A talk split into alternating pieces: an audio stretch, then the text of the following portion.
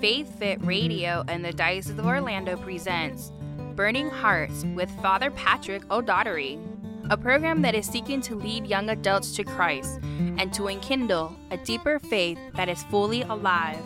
Now, here is your host. Welcome to Burning Hearts, a Bible study for atheists, agnostics, for unbelievers, for people of all faiths, and for people of no faith. So, who is Jesus Christ?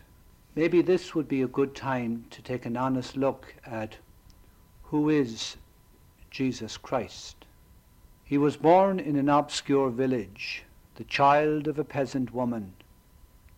He grew up in still another village where he worked in a carpenter's shop until he was 30. Then for three years he was an itinerant preacher. He never wrote a book. He never held an office. He never had a family or owned a house.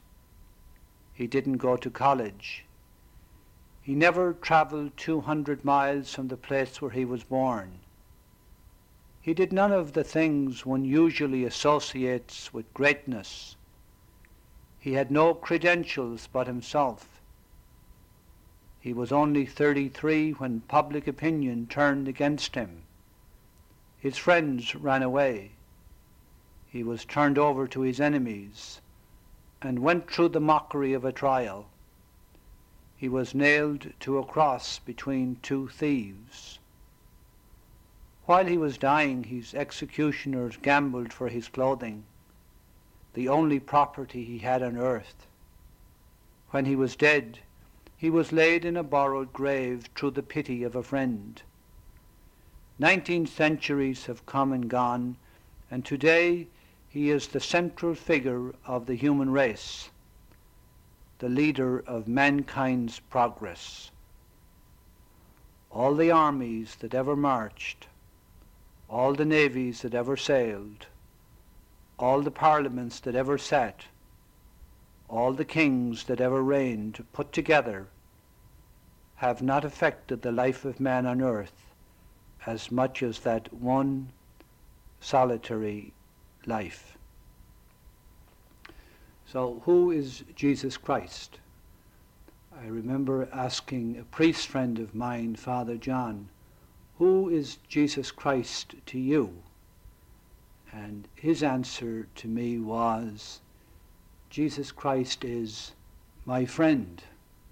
Now, to tell you the honest truth, I was expecting my friend Father John to turn round and say to me, uh, Who is Jesus Christ to you?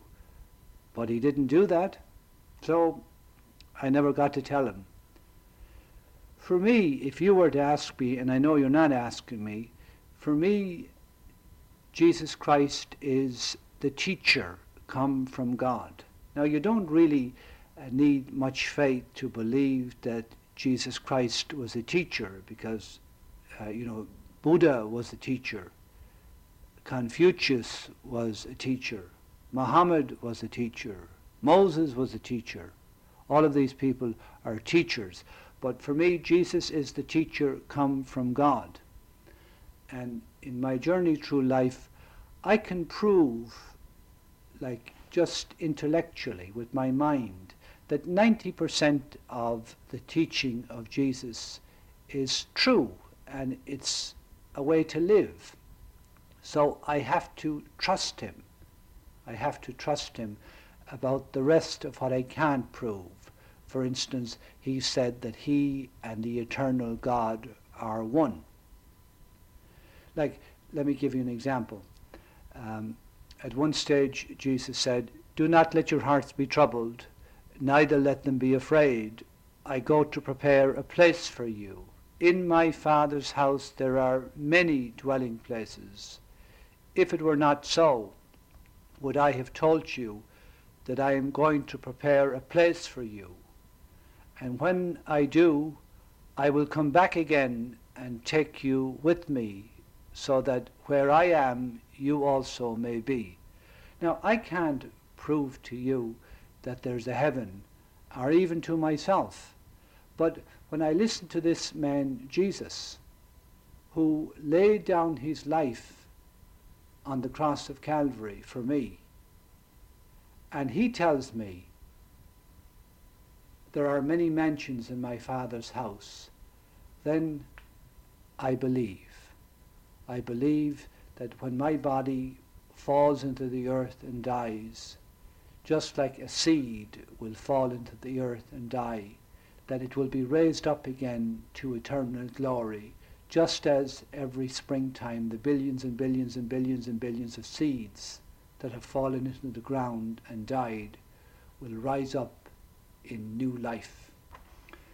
Every now and again, when I am instructing possible converts to the faith, one of the ways I describe Jesus is I say, Jesus Christ is the new Adam and Mary is the new Eve. Now, to understand uh, how Jesus is the new Adam, we first of all have to take a look at the first Adam. The great American psychiatrist Dr. Menninger, who died a few years ago, wrote a book called Whatever Has Happened to Sin. Now, I haven't read the book, I'm just a name dropper, but I read an excerpt from the book. In the book, uh, Menninger conducts an experiment. He has a hippie type individual stand at a very busy street corner. Now, this young man is standing with his arms folded and looking down at the ground for the most part. However, as every about tenth person passes him by, the young man points at him, stares at him or her, and says, Guilty, and then goes back to staring at the ground again with folded arms.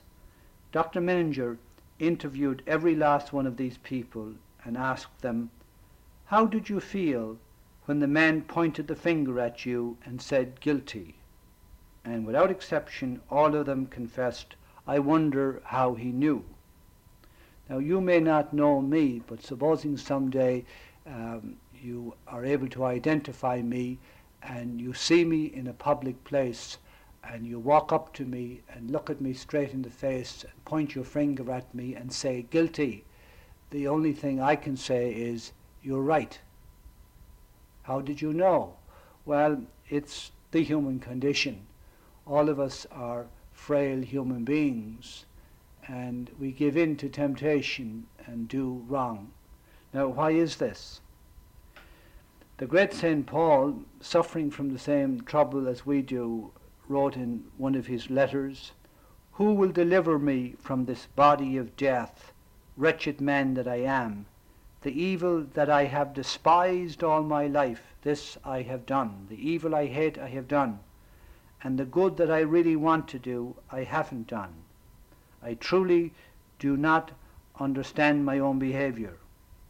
The one thing you can be sure of about every human being you ever see is that none of them are as they should be. Now, how do you explain this fundamental flaw in the heart of all people? Scripture and the Church put before us the doctrine of original sin it essentially says that the first man and his woman disobeyed God, and because of this, all of their offspring have a tendency towards evil. Now, you'll find this doctrine described in chapters 2 and 3 of the book of Genesis. Let me first uh, tell you a story.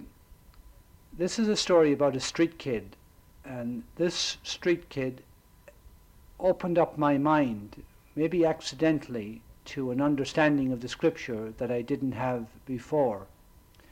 I'm bringing you now to Merritt Island, Florida, and the church was Divine Mercy Church. It's a great pyramid shaped church on Merritt Island. Well, years and years and years ago, like well over 20 years ago, uh, late one night, I came across this boy about 14 or 15 years of age, and he was breaking into the church.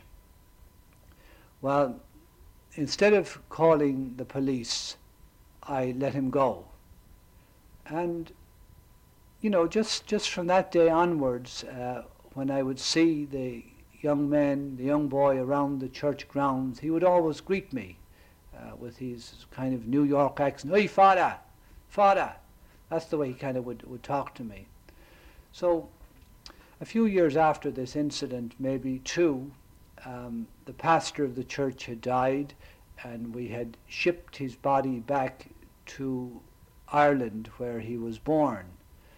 And that day, after the funeral was over, etc., etc., I was walking around the parking lot at the Divine Mercy Church on Merritt Island, muttering to myself as I usually do. And from behind me, I heard the voice, Hey, Father! And I turned round, of course, and it was this boy who two years earlier I had caught breaking into the church and had not reported. So he, he joined me, and as we were walking along, he said to me, There is a friend of mine living rough uh, out in the woods behind the church. Now, like a lot of adults, I asked all the wrong questions. I said to him, Why is he living uh, rough out in the woods behind the church? And he said, Because the police are after him. And again, I asked another wrong question. I said, Why are the police after him? Well, because they suspect that he broke into a convenience store. And then I asked the ultimate wrong question. I said, What's his name? And the young man answered me and he said, The names have been changed to protect the innocent. Well, a light came on in my mind. And the following Sunday, I stood in the pulpit, and as you know, my name is Patrick J. O'Doherty, but I began my sermon with, My name is Adam, and I've been on the march a long time now, and I'm sick and I'm tired, and very soon I will die. And you, all of you are my children. You have my blood running in your veins, the blood of disobedience, and because of what I have done, you too will die. So I realized from this child's remark, the names have been changed to protect the innocent, that when I read the great stories of the Bible, I can often change the names and put my own name in there. Like, for instance, uh, the name Adam means of the soil. And when you read the story of Adam and Eve, it's actually a mirror story. Adam is the story of every man who has ever lived. And the story of Eve is the story of every woman who has ever lived. Now we're going to take a very direct look at the story as it's told to us in the book of Genesis. I'm in the book of Genesis, uh, chapter 2, and around verse 7. The Lord God fashioned man of dust from the soil then he breathed into his nostrils the breath of life, and thus man became a living being. I'm often a little bit fascinated by the fact that when people are given CPR nowadays, they do exactly the same thing.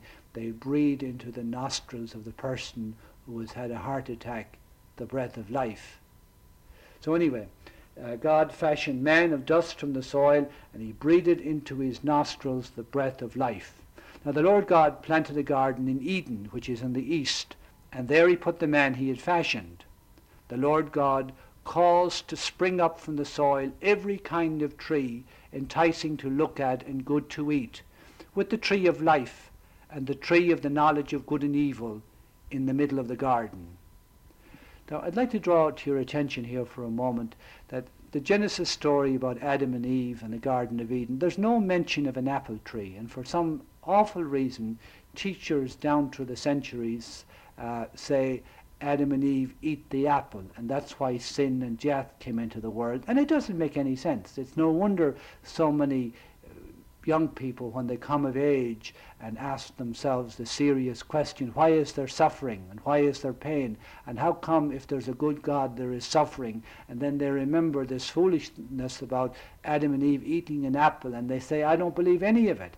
If you listen carefully, it says, the Lord God um, planted a garden in Eden, which is in the east, and there he put the man he had fashioned.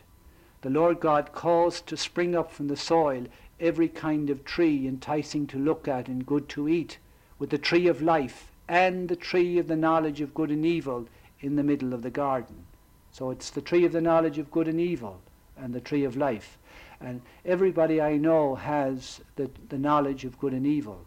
If you were walking into a, a shop someplace and the man or woman in front of you dropped a hundred dollar bill, tell me about it.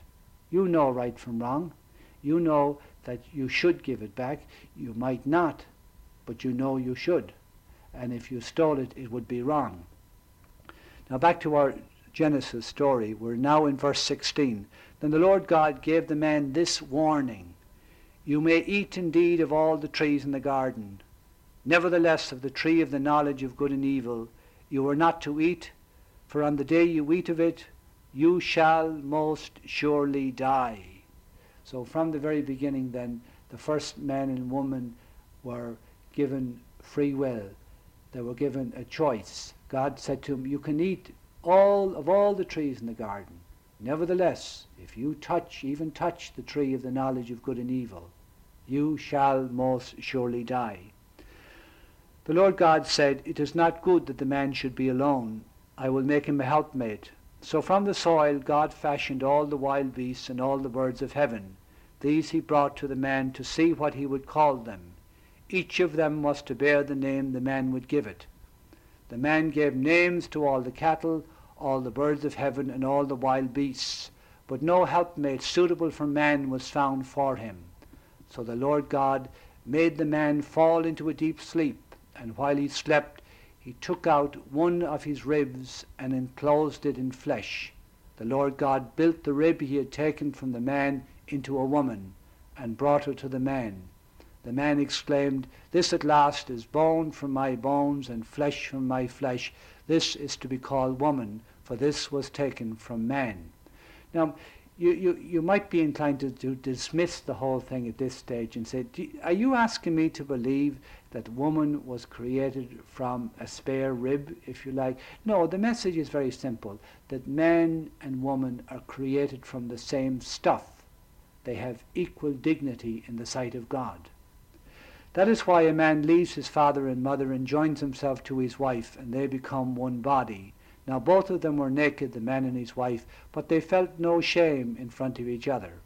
So summarizing the story so far, we have man and woman created in the image and likeness of the all-holy God. And then they're in the Garden of Eden, and they are they are put to the test. God says to them, You may eat indeed of all the trees in the garden, but nevertheless, if you touch the tree of the knowledge of good and evil, or eat from it, you shall most surely die. And then it says, Now both of them were naked, the man and his wife, but they felt no shame in front of each other. Now, something went wrong in the primeval paradise. And when you see what it is, you will notice that the same things are happening to us today. The serpent was the most subtle of all the wild beasts that the Lord God had made. Now we don't know where the serpent came from here, but as soon as he opens his mouth, we know who he is. It asked the woman, Did God really say you were not to eat from any of the trees in the garden? And the woman answered the serpent, We may eat the fruit of the trees in the garden, but of the fruit of the tree in the middle of the garden, the tree of the knowledge of good and evil, God said, You must not eat it nor touch it under pain of death. Then the serpent said to the woman, No, you will not die. God knows, in fact, that on the day you eat it, your eyes will be opened, and you will be like gods, knowing good and evil. The woman saw that the tree was good to eat and pleasing to the eye, and that it was desirable for the knowledge that it could give. So she took some of its fruit and ate it. She gave some also to her husband who was with her, and he ate it. Then the eyes of both of them were opened, and they realized that they were naked. So they sewed fig leaves together to make themselves loin cloths. The man and his wife heard the sound of the Lord God walking in the garden in the cool of the day, and they hid from God among the trees of the garden. But God called to the man, Where are you? he asked. I heard the sound of you in the garden, he replied. I was afraid because I was naked, so I hid myself. Who told you that you were naked? he asked. Have you been eating of the tree I forbade you to eat? The man replied, It was the woman you put with me. She gave me the fruit, and I ate it. Then God asked the woman, What is this you have done? The woman replied, The serpent tempted me, and I ate. Now, going back to the principle that Adam and Eve are every man and woman, and what they have done has affected us, take an honest look.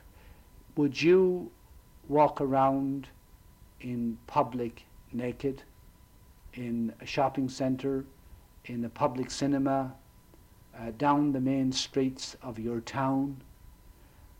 And you see the story here. Um, Adam and Eve covered themselves up genitally from one another, and we do the same thing. Our sexuality has been damaged by disobeying God. And then the next thing that happens is um, Adam and Eve hid from God, and don't we do the same thing? You know, you could spend three hours watching the most incredible trash on TV, but uh, 10 minutes of prayer a day might be much too much for most people. And of course, we hide conscience wise all the things we have done. We think we're hiding them from God. And then, uh, so here we have then the first man and woman hiding from one another and hiding from God. And we do the same thing. We're no different. Now, God calls to the man and says, Where are you? And he answers, I heard the sound of you in the garden. He replied, I was afraid because I was naked, so I hid. And you know perfectly well that all humans experience fear uh, fear of losing my job, uh, fear of death, fear of my marriage breaking up. And so we're inclined to hide. And then when God questions, um, you know, why, why are you, who told you that you were naked? He blames God and blames his wife. It was the woman you put me with. Imagine the finger pointing at God and then pointing at the woman. It was the woman you put me with. And to this day, uh, we're busy blaming one another. The women's libbers say it is those men, and, and men say it's those women. I used to hear my father say, if it wasn't for you women, we'd still be in the Garden of Eden. I must admit I find it interesting that the woman, even in her fallen condition, tells the truth because when God asks her, uh, What is this you have done? the woman replied, The serpent tempted me, and I ate. Now, because we have disobeyed God, Adam and Eve, and you and I, now we have to listen to the consequences of being human. To the woman he said, I will multiply your pains in childbearing. You shall give birth to your children in pain. Your yearning shall be for your husband, yet he will lord it over you. And it's true, isn't it? Women do give birth to their children in pain. Not alone do they give birth to them in, in pain, but they worry about them even as they're growing up. What will become of them? To the man he said, Because you listened to the voice of your wife and ate from the tree of which I had forbidden you to eat, accursed be the soil because of you. With suffering shall you get your food from it every day of your life. It shall yield you brambles and thistles, and you shall eat wild plants. With sweat on your brow shall you eat your bread until you return to the soil, as you were taken from it. For dust you are, and to dust you shall return. Now again, isn't that the truth? I mean, all of us now have to work to make ends meet, and sometimes we're in dead end, frustrating jobs. And even if we're in good jobs, we always have somebody who seems to be superior to us, and in some way, uh, we have to struggle to earn our daily bread. And then the payoff, you know, uh, we will have to do this until we return to the soil uh, from which we were made. For dust you are, said God, and to dust you shall return. You may have noticed some Catholic people on Ash Wednesday um, with a black cross on their foreheads. What happens is they come to church on that particular day and the priest or minister at the church will make a black cross on their forehead and say to them, Remember, men, that you are dust, and into dust you shall return. And of course, we get this from the book of Genesis, chapter 3, verse 19 and the following. But now, we are not without hope, because God gives us hope. A great prophecy is given to the human race, but interesting enough, it's given to Satan, the prince of darkness. The Lord God said to the serpent, Because you have done this, because you have led man and woman astray, be accursed beyond all cattle, all wild beasts. You shall crawl in your belly and eat dust every day of your life. I will make you enemies of each other, you and the woman, your offspring and her offspring. It will crush your head, and you will strike its heel. Now, you mightn't have recognized the prophecy immediately here, but there's a fascinating prophecy. God says to the serpent, I will make you enemies of each other, you and the woman. Who is the woman? Later revelation will reveal to us that the woman is Mary. He said, I will make you enemies of each other, you and the woman, your offspring, the offspring of Satan, which are all the devils and people who work with Satan, and her offspring. Who's the offspring of the woman? Well, you know already it's Jesus. And then he will crush your head and you will strike his heel. And on the cross of Calvary, um, Jesus crushed the head of Satan because by dying he destroyed our death. By rising he restored our lives. So Jesus then is the new Adam. Now we'll take just a quick look so that you can see it perhaps a bit more clearly. Adam, the first Adam, disobeyed God. He ate from the tree of the knowledge of good and evil. Jesus, the second Adam, was obedient even unto death, death upon the cross. He was led like a lamb to the slaughter, like a sheep before his shearers, he was dumb. The first Adam uh, hid from God among the trees of the garden. Jesus, the second Adam, was not ashamed to be a man. He was born of a woman. He was like us in everything except sin. He was a working man. The first Adam um, blamed his wife. He said, It was the woman that you put me with. The second Adam cried out from the cross. He said, Father, forgive them, for they know not what they do. The first Adam ran away from God. He hid from God among the trees in the garden. And the second Adam cried out with his dying breath, Father, into your hands I commend my spirit. The first Adam returned to the soil from which he was made. Remember, man, that you are dust, and into dust you shall return. The second Adam is a life giving spirit, and he's here today. In John Masefield's poem, The Trial of Jesus, there is an interesting dialogue between Pilate's wife and the soldier who stood beneath the cross. She says to him, Do you think he is dead? Meaning Jesus. And he said, No, ma'am, I don't. Then he said, Well, where is he? She said rather, Where is he? And he said, Let loose on the world, ma'am, where neither Roman nor Jew can stop his truth. And Jesus has been let loose in the world, and nobody, just nobody, can stop his truth.